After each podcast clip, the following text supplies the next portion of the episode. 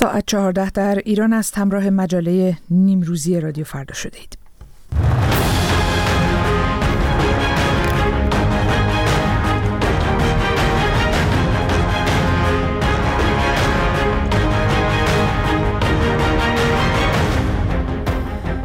خوش آمدید به این مجله در این روز نسبتا پایانی هفته پنج شنبه دهم اسفند 1402 سلام درود گرم ما رو از شهر پراگ پایتخت جمهوری چک پذیرا باشید. من هانا کاویانی هستم. میزبان شما خواهم بود در سی دقیقه پیش رو تا از تازه ترین تحولات ایران و جهان براتون بیشتر بگیم. همراه ما باشید. ابتدا مروری داریم بر خلاصه تازه ترین اخبار این ساعت با همکارم بنیامین صدر.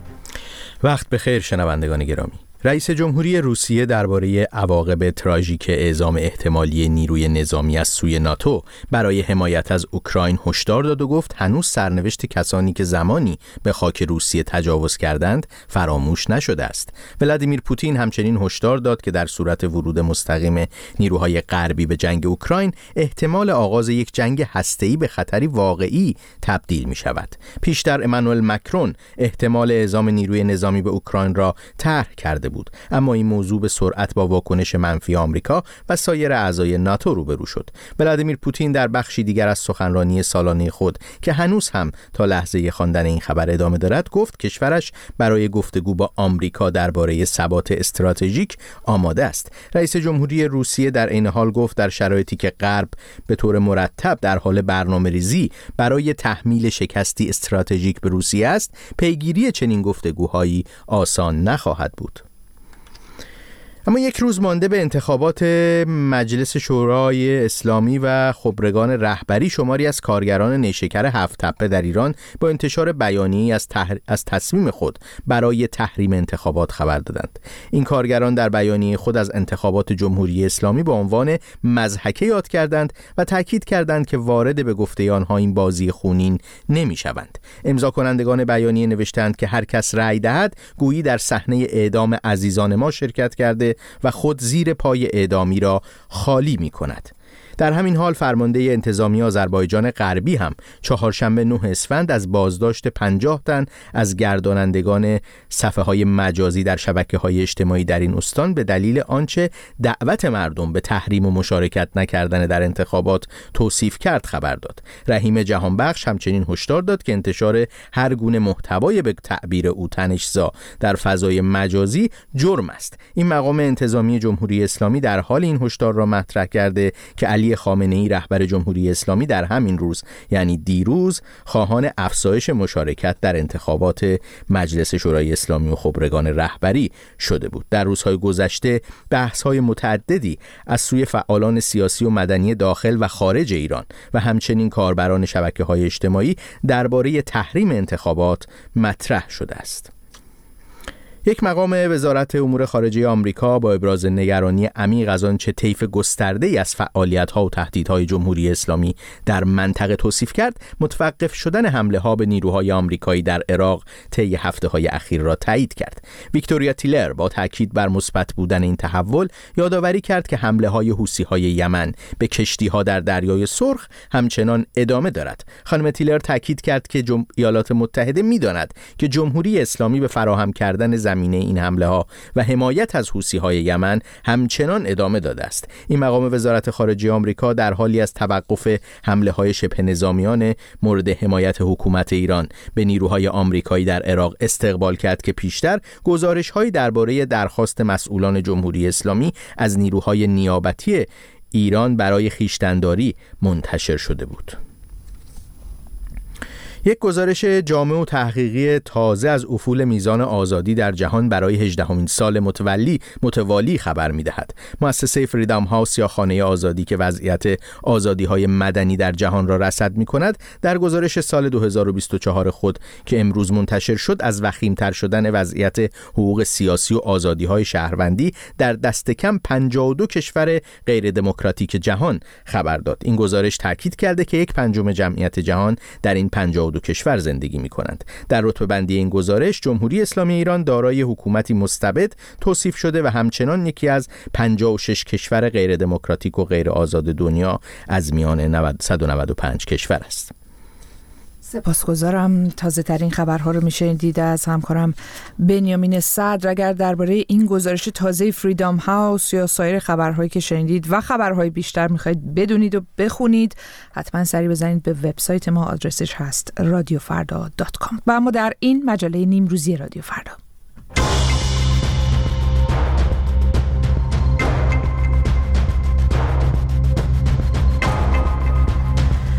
ناهید تقوی 69 ساله به زندان اوین بازگردانده شد. دختر رو می‌پرسد این چه ارتباطی با اظهارات اخیر مقام های آلمانی درباره نقض حقوق بشر در ایران دارد. موضوع آینده رهبری در جمهوری اسلامی را بررسی می‌کنیم. و اگر با ما باشید از خاصیت های نوشیدن قهوه هم برای شما خواهیم گفت در همین مجله نیمروزی تا 14 و 30 دقیقه در ایران.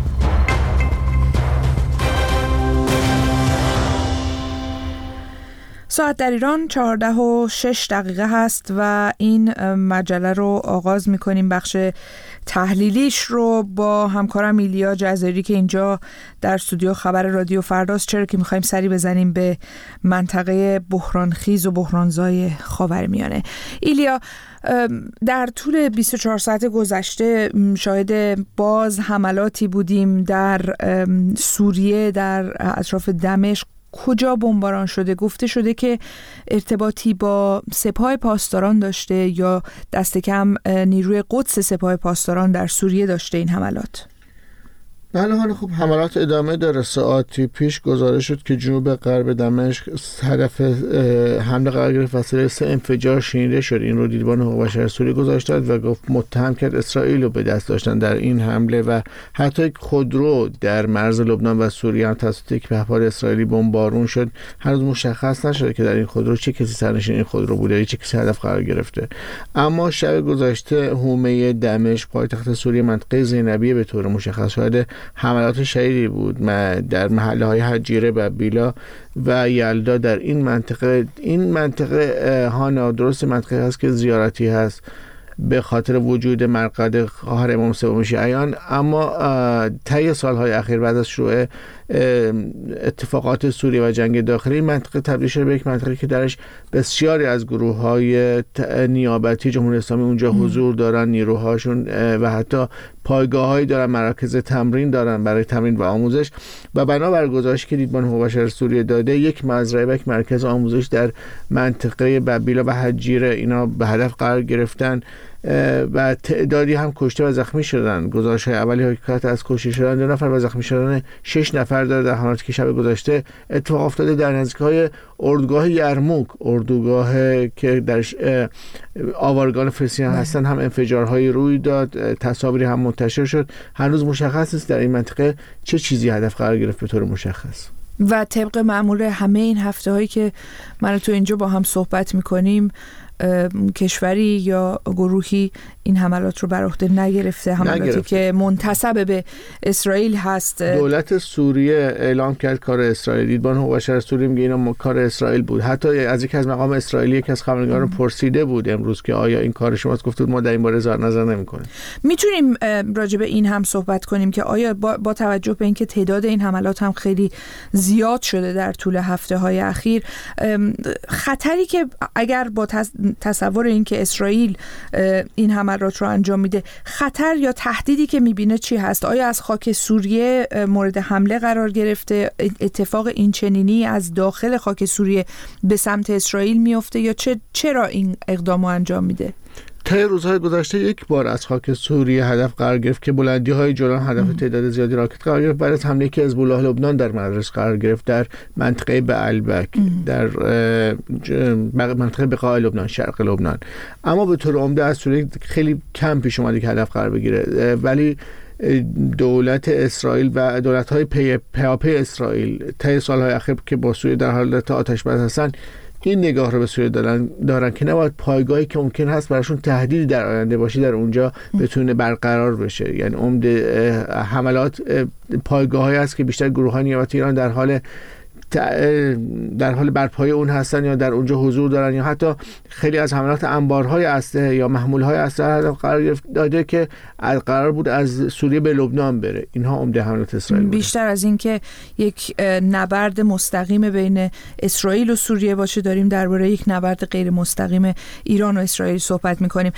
ایلیا از سوریه خیلی کم البته فاصله بگیریم. سری هم به لبنان بزنیم چون اونجا هم حملات اسرائیل به نظر میاد که در طول روزهای اخیر افزایش یافته. چه وضعیتی داره و آیا این واقعا به معنی گسترش جنگ توسط اسرائیل به مناطق اطرافش هست؟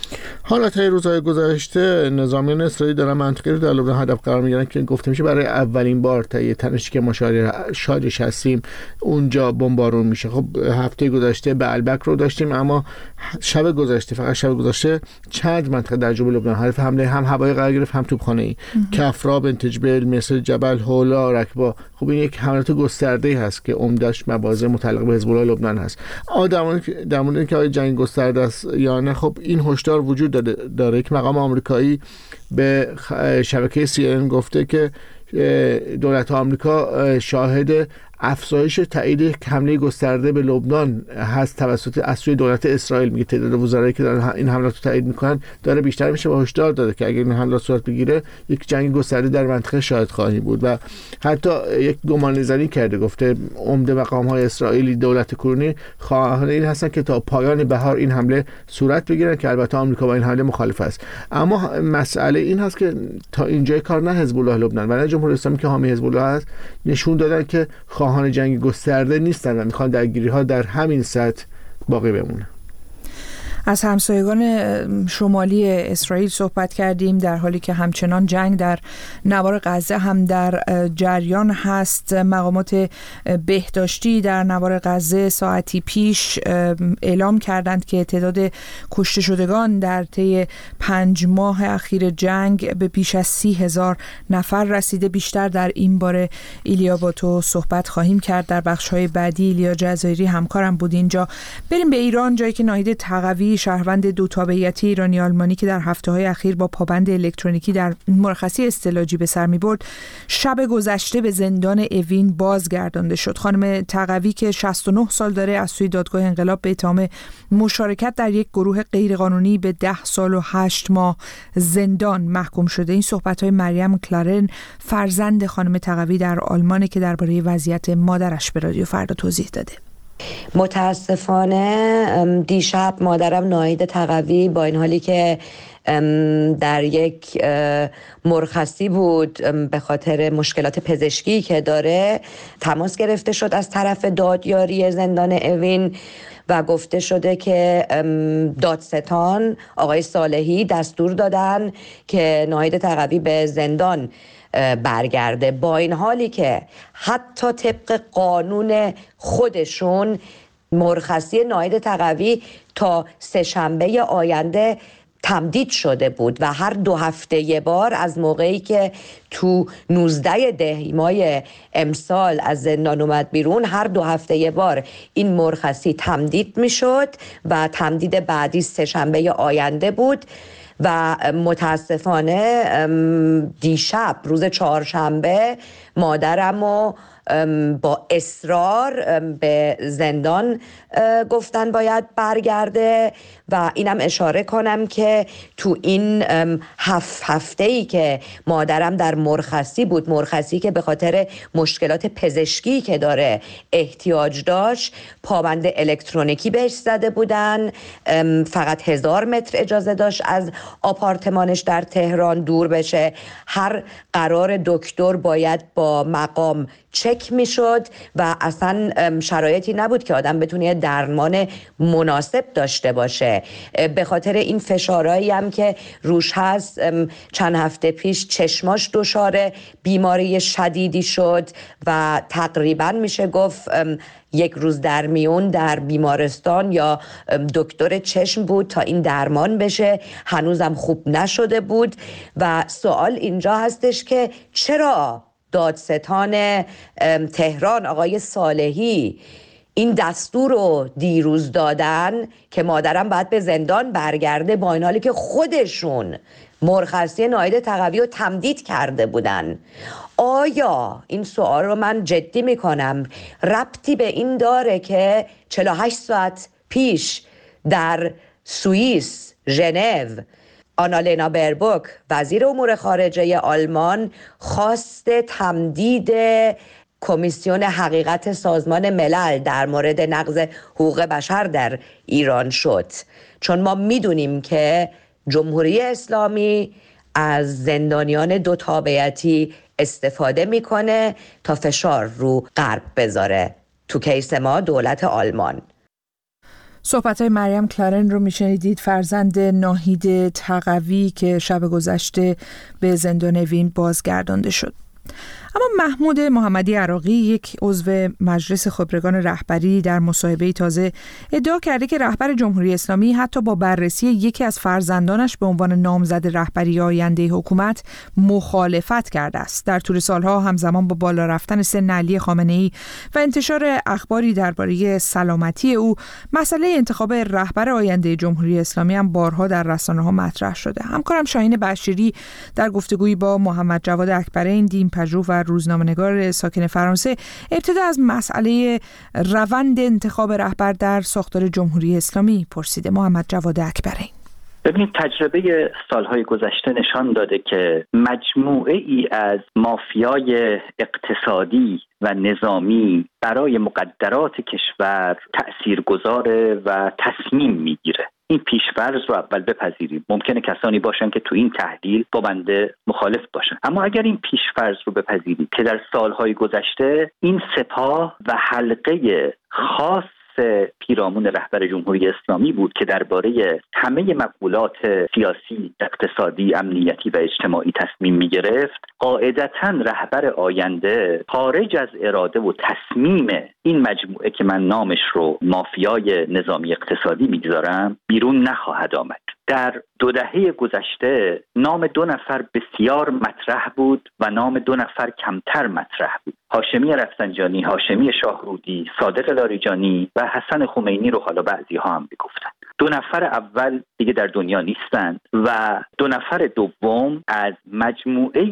تحلیل ها و مدار تاثیرگذاری سیاسی اخراج شدن. الان دیگه صحبت اونها نیست. در نتیجه دو نفر دیگه میمانند که یکیشون الان رئیس دولته یکیش هم فرزند علی خامنه است این است که اگر کسی قرار رهبر آینده جمهوری اسلامی باشه بر فرض بقای جمهوری اسلامی قاعدتا کسی باید باشه که محصول توافق و اتفاق این مافیای نظامی اقتصادی باشه. وگرنه مجلس خبرگان تجربه نشان داده و مدل انتخاب کردنشون هم نشان داده در سالهای گذشته و مدل رد صلاحیت افرادی که ممکنه حرفهای خارج از کادر بزنن نشان داده که اونها فقط تصمیمی که اون مافیا گرفته رو ابلاغ می‌کنن و خودشون انتخاب نمی‌کنن. محمود محمدی عراقی یک عضو مجلس خبرگان رهبری میگه که سیاست رهبری این هست که افراد وابسته و نزدیک ایشون به ویژه فرزندان ایشون هیچ گونه سمتی رو قبول نکنن. به خاطر داریم آقای خمینی هم در ابتدای انقلاب میگفتش که هیچ یک از روحانیون در رأس کارهای دولتی و قبول مسئولیت و اینها نخواهند بود و روحانیون به کارهای خودشون خواهند پرداخت. ولی ما شاهد بودیم که حتی در زمان حیات خود ایشون در واقع روحانیون مسئولیت های مهم اجرایی رو بر عهده گرفتن. این صحبتی که الان محمود محمدی عراقی بیان می‌کنه رو هم میشه در زمره همون گونه وعده ها دونست؟ حرف محمدی عراقی مطلقا در این باره معتبر نیست. چرا؟ 18 سال پیش یک نامزد معترض ریاست جمهوری در انتخابات سال 84 یعنی مهدی کروبی علنا نامه ای که به علی خامنه ای نوشته بود یا گفتگویی که با او مطرح کرده بود رو آشکار کرد گفت که در مقولات سیاسی کشور آقازاده شما تصمیم می‌گیره یعنی مشتبه خامنه ای و در پاسخ علی خامنه ای به او گفته بود ایشون آقازاده نیستن آقا هستن. خب این علنا اعلام شد مهدی کروبین رو اعلام کرد و تکذیب هم نشد این گفتگو.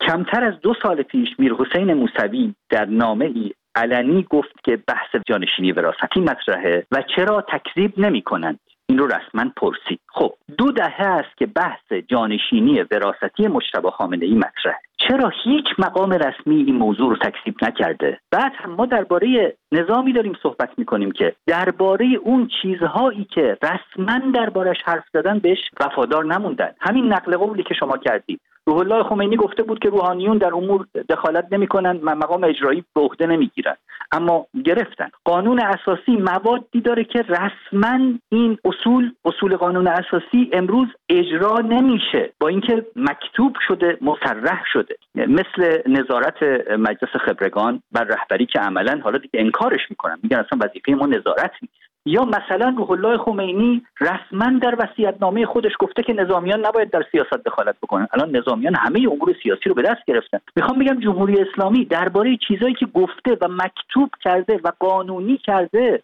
و نوشته به عهدش وفادار نمونده چه برسه به موضوع جانشینی وراستی که احدی از مقامات رسمی با اینکه دو دهه در دربارش صحبت میشه اظهار نظر نمی‌کنن. کسانی هم که اومدن علنی درخواست کردند که شما تکذیب بکنید. آدمای خبرنگار عادی نبوده. نخست وزیر وقت کشور بوده. رئیس مجلس وقت کشور بوده. معاون وزیر کشور وقت بوده. مصطفی تاجزاده که هر سه اینا در حبس و هستن.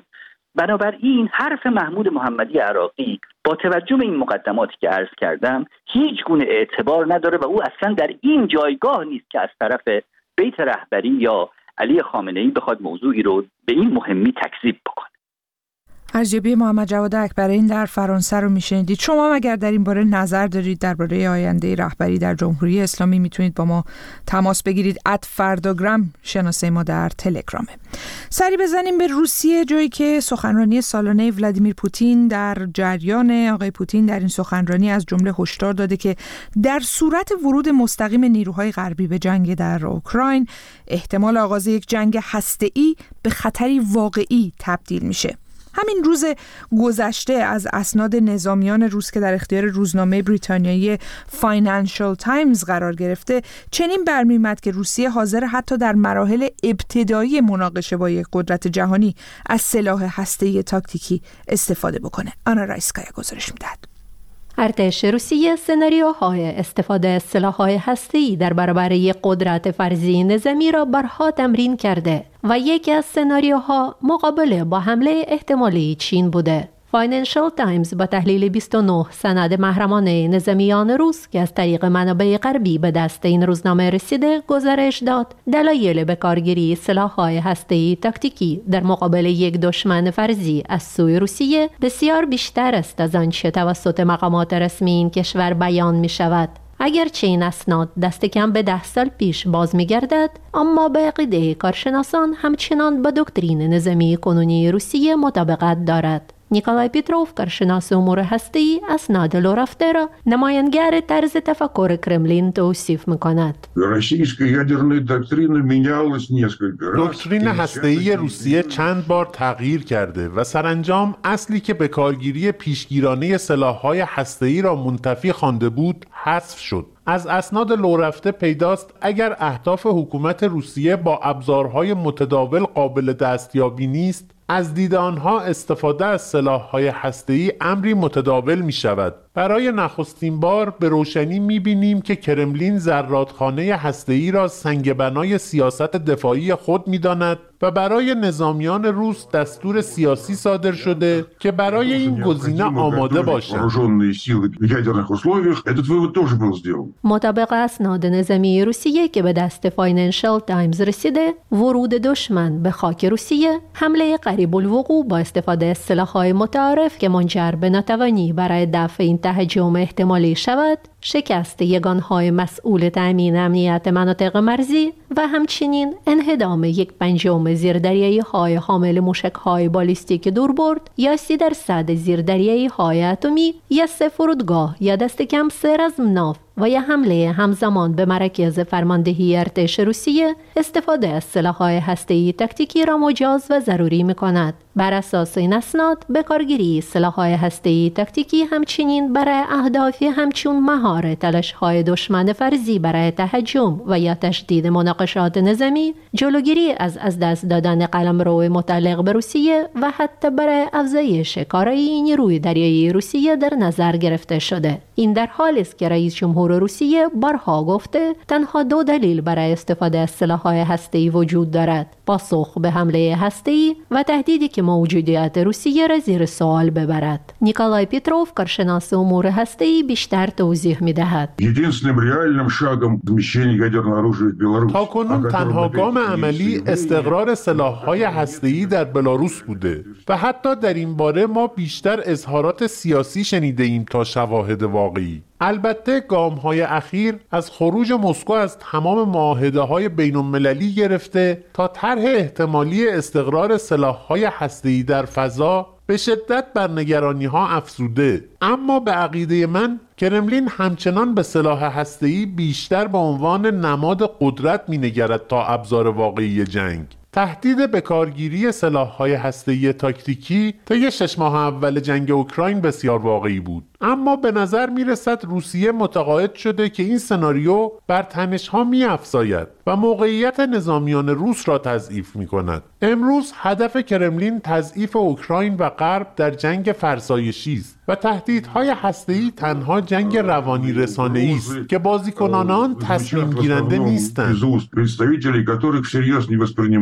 در حالی که گزارش فاینانشال تایمز از اسناد محرمانه نظامی روسیه تنها به تمرینات نظامیان روس برای مقابله با حمله فرضی چین اشاره می کند ویلیام آلبرگ مدیر برنامه های کنترل تسلیحات در مؤسسه بین المللی مطالعات راهبردی که در بررسی این اسناد مشارکت داشته در شبکه ایکس تویتر سابق نوشت نظامیان روس همچنین رزمایش های متعدد برای حمله علیه اهداف نظامی و غیر نظامی در ژاپن با استفاده از سلاح‌های متعارف و هسته‌ای انجام دادند و دست کم در تئوری حملات احتمالی علیه اهدافی در کره جنوبی و کره شمالی آذربایجان و ایران را نیز بررسی کردند از ده سال پیش و به ویژه در پی تهاجم گسترده نظامی روسیه علیه اوکراین چین ایران و کره شمالی از متحدان روسیه به شمار می روند. آن رایسکه رادیو فردا ساعت در ایران 14 و 27 دقیقه است فرصتی است تا سری بزنیم به موضوعی درباره سلامت و قهوه اردشیر طیبی اگر قهوه می نوشید خوب است بدانید که این نوشیدنی علاوه بر طعم لذیذ ممکن است برای سلامتی شما نیز مفید باشد و عمر شما را افزایش و خطر ابتلا به بیماری های مزمن را کاهش دهد. یکی از برجسته ترین نتایج مطالعه اثر قهوه بر سلامت انسان این است که مصرف کنندگان این نوشیدنی چه با کافئین و چه بدون کافئین کمتر مستعد ابتلا به دیابت نوع دو هستند. چندین مطالعه مختلف نشان داده افرادی که روزانه 3 تا 4 فنجان قهوه می نوشند در مقایسه با افرادی که کمتر و یا اصلا قهوه نمی نوشند حدود 25 درصد کمتر در خطر ابتلا به دیابت نوع دو قرار دارند. کارشناسان می‌گویند قهوه چیزی فراتر از یک نوشیدنی کافئین دار است و دارای صدها ترکیب دیگر است که می‌تواند بر متابولیسم بدن ما اثری شگفتانگیز داشته باشد. اما کافئین موجود در قهوه باعث می شود که به خصوص اگر منظم آن را نمی نوشید با افزایش سطح آدرنالین افزایش فشار خون و افزایش سطح قند خون حساسیت شما نسبت به انسولین کاهش پیدا کند. راب فاندام کارشناس اثرات قهوه بر سلامت و استاد دانشکده بهداشت عمومی مؤسسه میلکن در دانشگاه جورج واشنگتن می‌گوید به همین دلیل است که چندین دهه پیش دانشمندان معتقد بودند نوشیدن قهوه به کلی مضر است. فاندام می‌گوید در آن زمان اطلاعات بیشتری در دسترس نبود و پژوهشگران در آن آزمایش ها صرفاً به موارد مورد مطالعه قهوه یا کافئین خالص می‌دادند و بعد از چند ساعت اثرات مخرب آن بر بدن را ثبت می کردند. اما اگر شما هم مصرف کننده مداوم قهوه باشید می‌دانید که وقتی این کار را مرتب انجام می دهید تحمل اثرات محرک آن نیز راحتتر می شود و عوارض فیزیولوژیک عصبی و ناخوشایند و به ظاهر مضر آن کمتر نمود پیدا می کند. اما زیاده روی در مصرف قهوه مانند زیاده روی در مصرف هر چیز دیگری مذرات خود را دارد.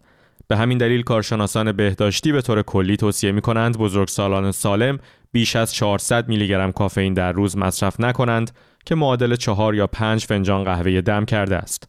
راب فاندام می‌گوید احتمالاً دو تا پنج فنجان قهوه در روز محدوده است که در آن افراد مزایای سلامتی مانند کاهش خطر دیابت، بیماریهای قلبی و برخی سرطانها را مشاهده می کنند. اما حتی این نیز ممکن است برای برخی افراد بیش از حد باشد. اگر اختلال خواب یا مشکلات قلبی دارید، بهتر است قبل از شروع مصرف قهوه یا افزودن بر میزان مصرف روزانه با پزشک معتمد خود مشورت کنید. و اما اگر قهوه خور هستید که قهوه بعد از ظهر نوش جانتان سپاسگزارم که همراه ما بودید در این مجله دعوت می‌کنم با ما باشید ساعت 15 با تازه ترین خبرها از رادیو فردا باز خواهیم گشت